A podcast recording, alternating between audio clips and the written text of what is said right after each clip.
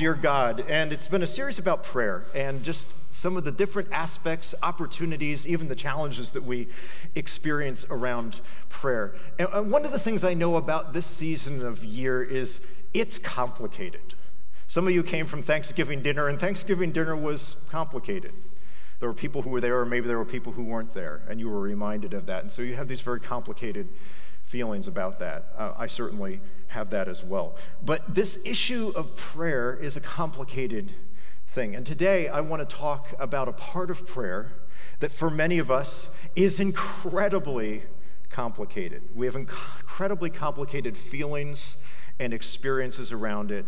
And I'm talking about how we pray for healing, how we pray for people, or maybe you've prayed for yourself, or others have prayed for you for healing.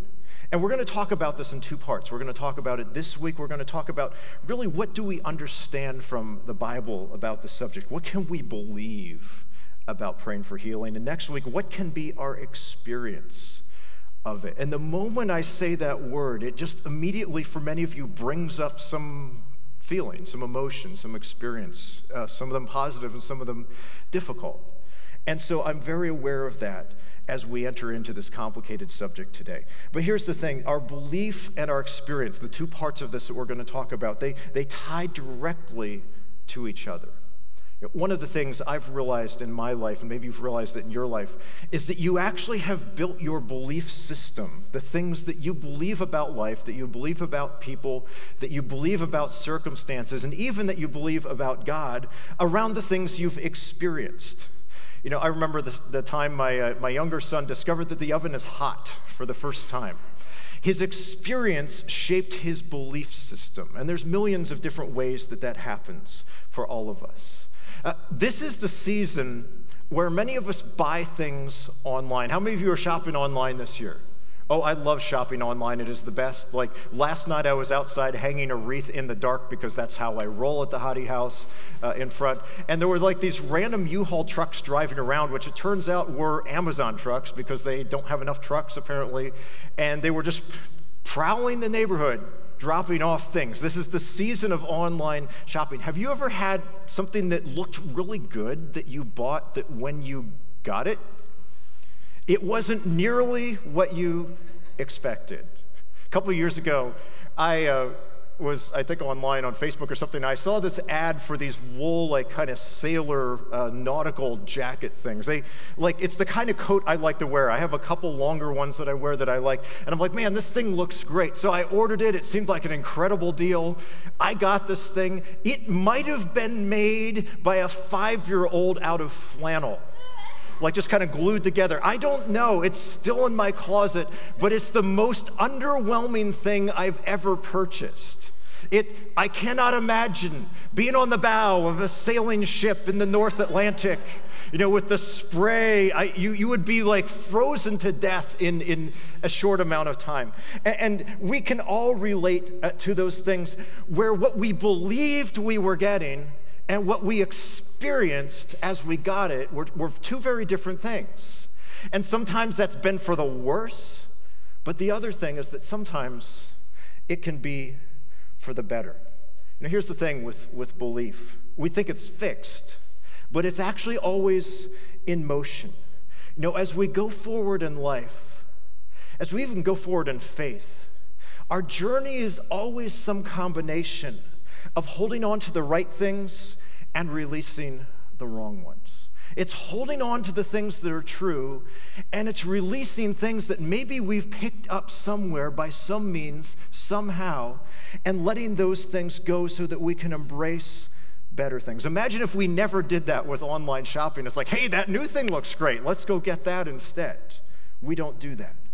And I think when it comes to healing, when it comes to our prayers for healing, when it comes to Jesus and healing, you and I have to do the same things.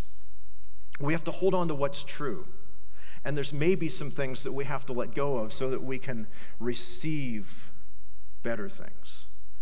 Because in a room like this, there are those of you, You know, you've heard a preacher, or maybe you watched one on TV or something like that. They told you that if you do this, or if you pray this way, or if you just pray enough, or if you make enough noise, or if you give a certain amount, that healing is certain to come. And so many of us, when we hear those things, we know that it seems a little bit suspicious. We know that it doesn't really necessarily add up, but there's part of us that wants it to be true. Because this isn't abstract. There's a name, there's a face, there's a situation involved. And so we want it desperately to be true. You know, we live in a modern time where the advances of science have gone so far and the gift of knowledge that we have is so great, and there's an inherent skepticism around anything that can't be quantified or measured. But then there's those times that you and I, we've prayed for healing. We've prayed with the best intentions. We've prayed for a situation where if it came in this moment and it came in this life and it came for this person, it would make absolute sense. God would get the glory. His power would be demonstrated. Wholeness would come. And it seems like it's the kind of prayer that God ought to answer, but it seems like that prayer went unanswered. Sometimes we pray those prayers. And it feels like nobody's listening. It feels like they've been unanswered. And, and, let's just be honest when you experience that, you pour your heart out, you pour your soul out. At some level, it feels like God is rejecting you. There's something about you that He's not responding to. Today, for some of you, maybe a lot of you, I want to break that chain this morning. I want to break the chain that feels like God rejected you.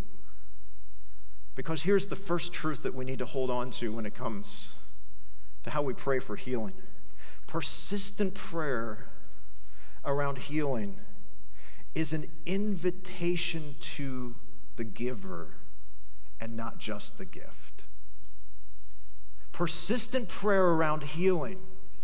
We know what we want to happen. It seems right that it ought to. But more than just an invitation to the gift, to the thing that we want to happen, it's an invitation to the giver of the gifts. And so we need to pray those prayers and continue to pray those prayers and pour our heart out in those prayers, but lean into God and not just the specific outcome. So you have some questions, and I have some questions too. But I want to invite all of us to do something this morning. And frankly, it's something I also need to do, and it's this hold graciously, loosely, and humbly to the picture that you have of what healing looks like.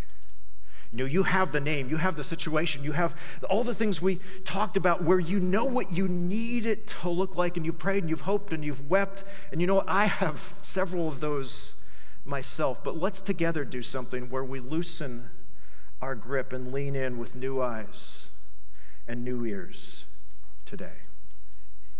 So, what does the Bible tell us? What do the scriptures tell us about Jesus and about healing? You walked in today and there's Christmas trees and we're singing Christmas songs. And a couple of you are always, you're wondering, like, when are you, how do you, when are you going to get to the Christmas story?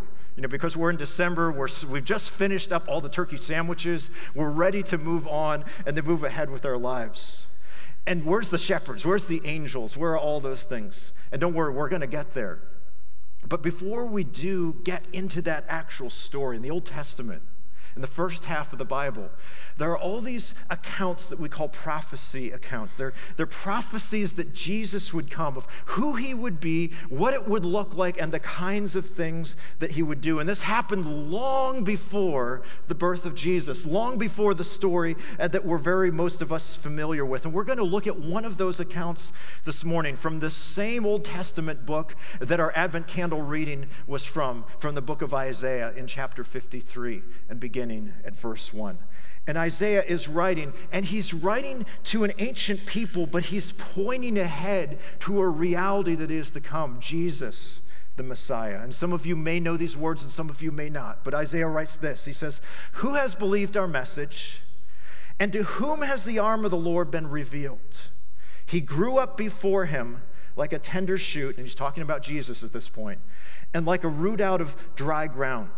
He had no beauty or majesty to attract us to him. Some of us have watched the Bible movies where the character of Jesus, you know, has these piercing blue eyes and this long flowing hair, and we're like, ah.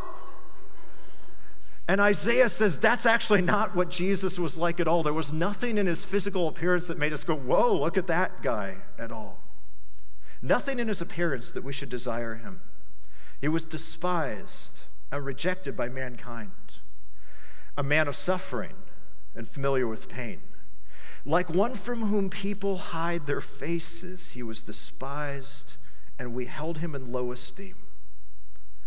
But surely he took up our pain, and he bore our suffering. Yet we considered him punished by God, stricken by him and afflicted. But he was pierced for our transgressions, he was crushed for our iniquities. The punishment that brought us peace was upon him. And by his wounds we are healed. We all, like sheep, have gone astray. Each of us has turned to our own way, and the Lord has laid on him the iniquity of us all. You know, many of us, as we read this passage, we can kind of see the outlay of what we just celebrated in communion, which was that Jesus came to earth. He was born for a purpose. He was born to die. He was born to take our sin upon us, to be the perfect atoning sacrifice for our sins, and to restore the way between us and God that had been broken. And most of us are somewhat familiar with that idea that Jesus came into this world. He's fully God, but he came into this world. We celebrate it now in this season in a form that we could fully understand a baby who grew into a man. We call this, it's a fancy word, we call it the incarnation. It's God becoming flesh. And that's literally what we celebrate this season. Some of the words we sang earlier and Hark the Herald Angels Sing, uh, they're a familiar Christmas carol that I think we just kind of blaze through the words. But listen to these words again Veiled in flesh, the Godhead see. Hail the incarnate deity, pleased as man with men to dwell, Jesus our Emmanuel. That is the story of Christmas. But Jesus didn't just come to hang out, to say wise sayings that made everyone go, hmm, and to perform wondrous signs. He came to take away the sins of the world. It says in verse 5 He was pierced for our transgressions. Just like you and I, you know, we look around the world, at least in my recent lifetime, probably more now than we have in recent years at all. We see all the wrong. We see all the darkness. We see all the difficulty. We see wars. We see suffering. We see violence. We see death. We see struggle. We see strife. We see it all. And we subtly want that all to be made right. We want justice to come. But we're also aware that we can't do that the strongest army, the greatest nation, the wisest person, the largest amount of resources, all of the advancements that we've made in technology and science and economics, they can't make that right. And as much as we keep trying and hoping that it'll happen, there's part of us that knows that it's just not enough. We need a Savior, whether we want to admit that or not. And sometimes, I don't know if you've ever tried to do this, when we try to wade into the world and make it better, it actually just makes more of a mess. I don't know if you've had one of those broken relationships. You're like, I'm going to fix this, and you wade into it and you figure it out, and it just ends up being more of a mess. And you, you realize how complicated all of these things are. This is why Jesus came. This is why it says that the people who walked in darkness have seen a great light, because we feel that, but we look with hope to who Jesus is and what he came to do. And so I think most of us can see that Jesus comes as our Savior for our sins and for the sins of the world in this passage that Isaiah writes. But there's something else that's intertwined in here that I don't want us to miss. It's language about healing. Look at verses 4 and 5 again. Surely he took up our pain and he bore our suffering, yet we considered him punished by God, stricken by him, and afflicted. But he was pierced for our transgressions. So he came for our sin. He was crushed for our iniquities. The punishment that brought us peace was on him. But then there's something else. By his wounds, because of what he did, because of his finished work on the cross, we are healed. And that word, healed, in the original language, it certainly talks about the physical healing that we so often pray for for ourselves and for other people. But it's so much more than that. It's talking literally about broken things being made whole. In the original word, in the, in the original Hebrew, there's this imagery of polluted water being made clean, of a broken pot being restored. So Jesus didn't just come in this cosmic, eternal sense to bring us salvation. He came to make all of the things in our lives that seem broken, to make them whole. You know, for some of you in this room today, there's something in your life that feels like it's been polluted. You know, there's something in your life, it seems like it was fine, and then the dirt gets everywhere. And so what you do is you go around, you know, and you you try to find it, you try to clean it up, and you get the bleach. I love bleach. Bleach is amazing. If my house, if I come home and my house smells like bleach, that is the best smell.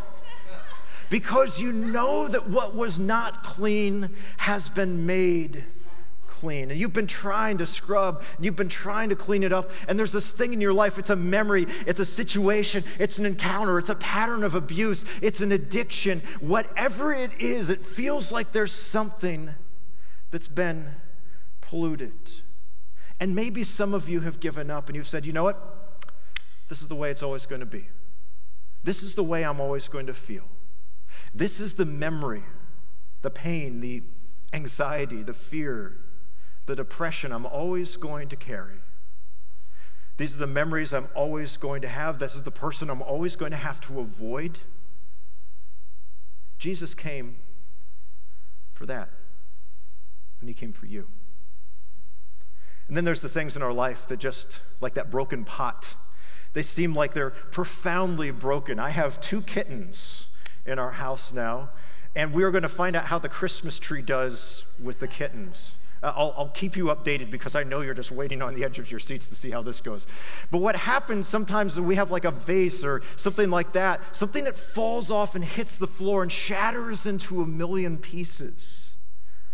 And I don't know if you've ever tried to do this. You try to collect all the pieces and put them back together, and maybe you even try to reassemble it. But there's always a couple pieces missing.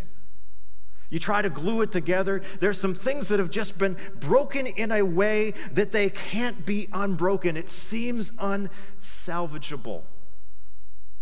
You know what, friends? Jesus came for that situation in your life. He came for that thing where it just feels like it's unsalvageable. It can't be put back together. The thing I want you to get from this ancient prophetic passage about Jesus is that the idea of salvation and the idea of healing they're intertwined. They're tied together like a rope made of strands. And one of the hardest things to hold in faith for you and for me is this our picture of healing and God's picture of healing, they might be very different pictures. They might be different pictures. You have a picture of what you need it, what you want it, what you've prayed for it, what you've hoped, what you've held on with your last ounce of strength for it to look like. And God's picture might be different than yours because God is always at work. Let me explain how these pictures are different. You know, one of the things as I was thinking about this, uh, praying about this this past week, is that many of our prayers for healing, they're an effort to overcome or outwit some kind of death. You know, a lot of times when we pray for healing, it's to, you know, counteract or push off or stave off physical death, at least for a while, because here on earth, unless Jesus comes back first, death does come for us all. And we're reminded in small ways and big ways that that's always out there. Whenever we encounter suffering, we're reminded that death, and when I say death, I don't just mean like the, the end of our lives, I mean all of the ways that looks the end of a dream, the end of a relationship, the end of a picture of how we thought things were going to be. When we're praying for healing, very often it's saying, God, push that over there a little bit farther. Push it away from me. I don't want to have to confront it. And they're good prayers and they're well intentioned prayers, but it misses something about what Jesus did, and it misses why these two things are intertwined in this passage so closely together because we are trying to avoid all the places in our lives where it feels like things come to an end. One of the ways we're reminded of that is in suffering, in our own suffering and in other suffering. I hate to suffer. I hate it. If I get a stomach bug, my wife is somewhere watching this and rolling her eyes. I am one of the people who goes from okay to Jesus, take me now. It can only be better in heaven. I can't do any more of this. It's just, it's, it's a short journey from, and, and some of you are that, per, some of you are married to that person. You're elbowing them right now. And I hate it because I think that suffering in all of its forms is a reminder of how out of control, how fragile, and frankly, how close to the idea of death we all are. You know, suffering at its very basic is the gap between our expectations for how we think things ought to be and how they actually are. You know, when you're sick, you want to be well, but you're reminded that you're not. And every single stomach pain, every single pounding of your head, it reminds you that there's this huge gap in that. But here's the thing why am I talking about this? Here's the reason Jesus came for that Too. Look at what it says in the passage. It says, Surely he took up our pain. And some of you are in pain today. Maybe not physical pain, but emotional pain. Jesus came and he took that on himself and he bore our suffering. All of the things that point us in the direction of death. And I think there's something that suffering does for us.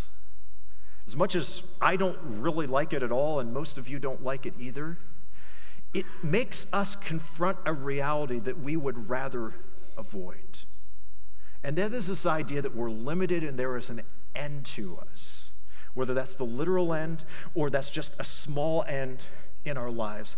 Jesus came for that as well. But here's what I want you to get.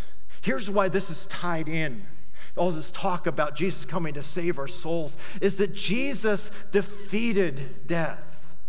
He defeated all kinds of death. And so, friends, when we look at our lives, we don't just have to look from here to the end of our physical lives on earth. We don't have to look from the beginning of our days to the end of our days. We can look past that because death is not the end anymore with Jesus. Death is the gateway into resurrection because of who Jesus is and because of what Jesus did. And that is true at every level, from the very largest cosmic end of our lives to the very smallest. It says in the scriptures that death no longer has its sting, the grave no longer has victory. And even when we do suffer, we can do it, and this is from the scriptures as well, with joy because we find in the midst of it, it's not pointing us to the end anymore. It's not pointing us to the end anymore. It's not reminding us of an end. It's pointing us to Jesus who bore our suffering and bore our pain, and by his stripes we are healed. And so God's people can have a larger, different view of all that healing might mean because the power of death has been defeated and it's no longer a barrier. And so when you pray for healing, you might receive what you want exactly in the way that you want it, and you might receive it now. But you don't have to receive it so that you can escape and outwit death anymore. That's not the reason you have to receive it anymore. And in the meantime, regardless of whether it's here now, whether it's in some other form where we pray for physical healing and instead God gives us strength to stand, we can be reminded, as the Apostle Paul wrote in 2 Corinthians chapter 12, where he prayed and prayed and prayed. And here's this guy who's super spiritual and he's in stained glass windows someplace. So it's like, if anybody's prayers ought to get God to do the thing, it ought to be someone like that. And instead, he wasn't. But he was reminded, and I'm reminded, and you can be reminded that God's grace is sufficient for you. God's grace is sufficient for you. God's grace in the place where you're like, I've got nothing left, is sufficient for you. His power is made perfect in the places that you feel weak. It's more than enough for you and for us to endure all things. Some of you know that I've had quite the week in my family. My father, uh, on Thanksgiving morning, about 1:10 a.m., passed from this life into eternity we were out in Ohio and uh, we got the call, and uh, we are out visiting our fam, his family, our family, ironically, and we we're out there. And this has been a challenging year, and some of you know more about it, and some of you know a little less. But you know, my dad's health began to fail him about a year ago, and we he was out in California, and I happened to be there uh, when I had to call 911, and he was carried out in an ambulance, and in the hospital, and that was kind of the beginning of the kind of adventure that you don't wish you ever would have to be on. We were able to get him out here. He lived with us for a while. He uh, was in the facility for a while. Uh, but we entered the year with hope that there'd be this great story of physical redemption you know, that I was there and we would bring him back and there would be this season where all of the other difficulty, and we, you know, we have a good relationship, my dad and I did, but it was complicated in some ways. That all of that would make sense. That there would be kind of redemption for all of the difficult places. And as the year went on, and I prayed all the prayers that you would pray in a situation like that. God, make this right. God, raise him up. God, give him the strength. God, do the work in his heart and in his body that only you can do so that we have a season that shows the glory of God for who it is and what it is in this man's life. And as the year went on, it became more and more apparent to me that maybe that wasn't the story that we were going to experience here. And so my prayers began to change because my dad knows Jesus as his Lord and Savior. I began to pray a prayer that at first I was sheepish to even share it with anybody. I began to pray, God, heal him here or heal him there. Heal him on this side of eternity or heal him on that side.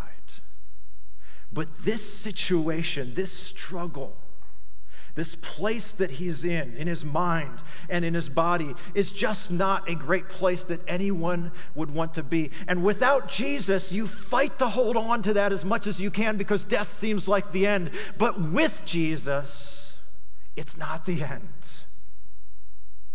And so, on Thanksgiving morning at about 1:10 in the morning, my dad was completely healed. He's no longer struggling with the myriad of physical ailments in his body.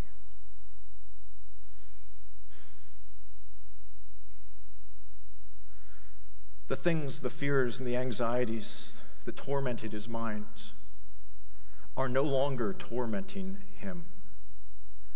And even if those things had come to a place of peace in this life, it would be nothing compared to what he's experiencing now because my dad is with Jesus because of the faith and the trust that he placed in him as Savior. And in a few days, we will bury him next to my mom. But in this moment, he's not there. He's not in that grave, and he won't be in that grave because he is in heaven and he's reunited with my mom and he's reunited with the host of those who have gone before in perfect peace and praising Jesus, his Savior, around the throne of God because death here is not the end. And some of you need to hear that today as you pray. Jesus is the one who makes the difference. Jesus is the one who erases that line that we all try to escape. Jesus is the one who offers healing.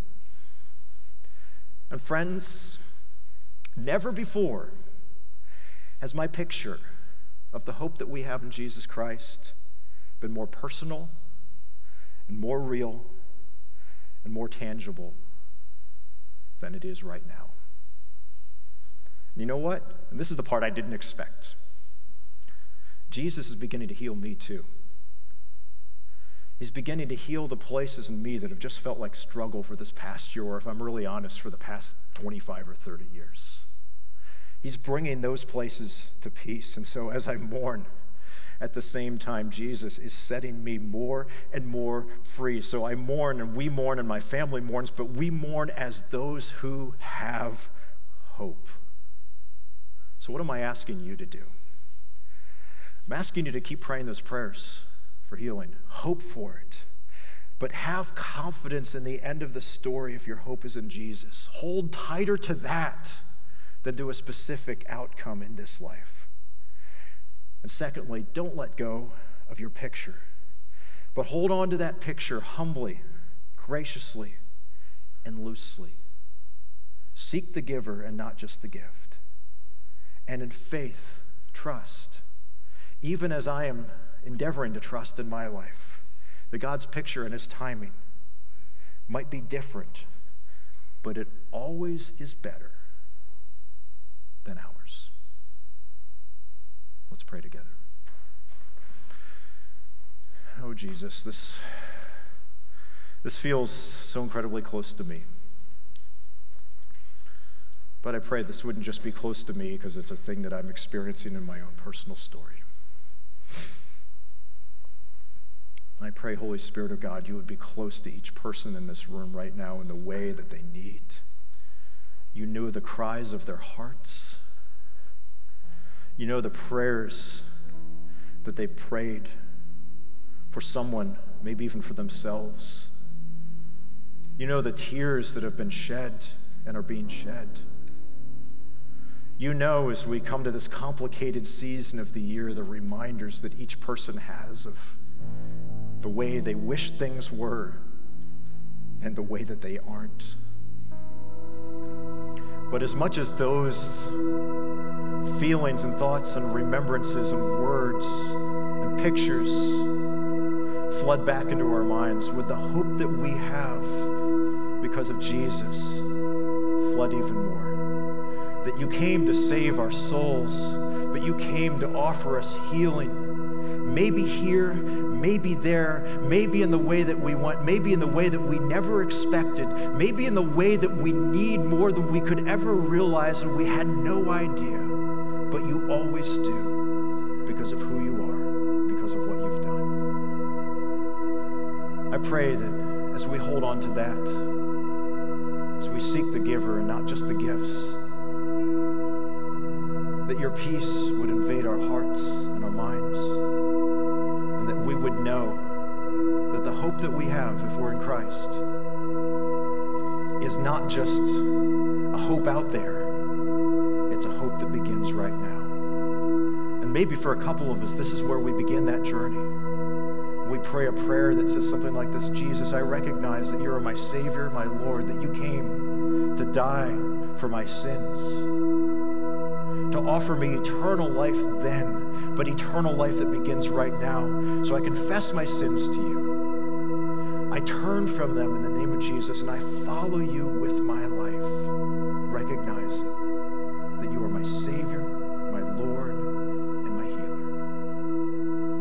journey begin now for someone here, but would that journey be remembered and continue for all of us until you call us home?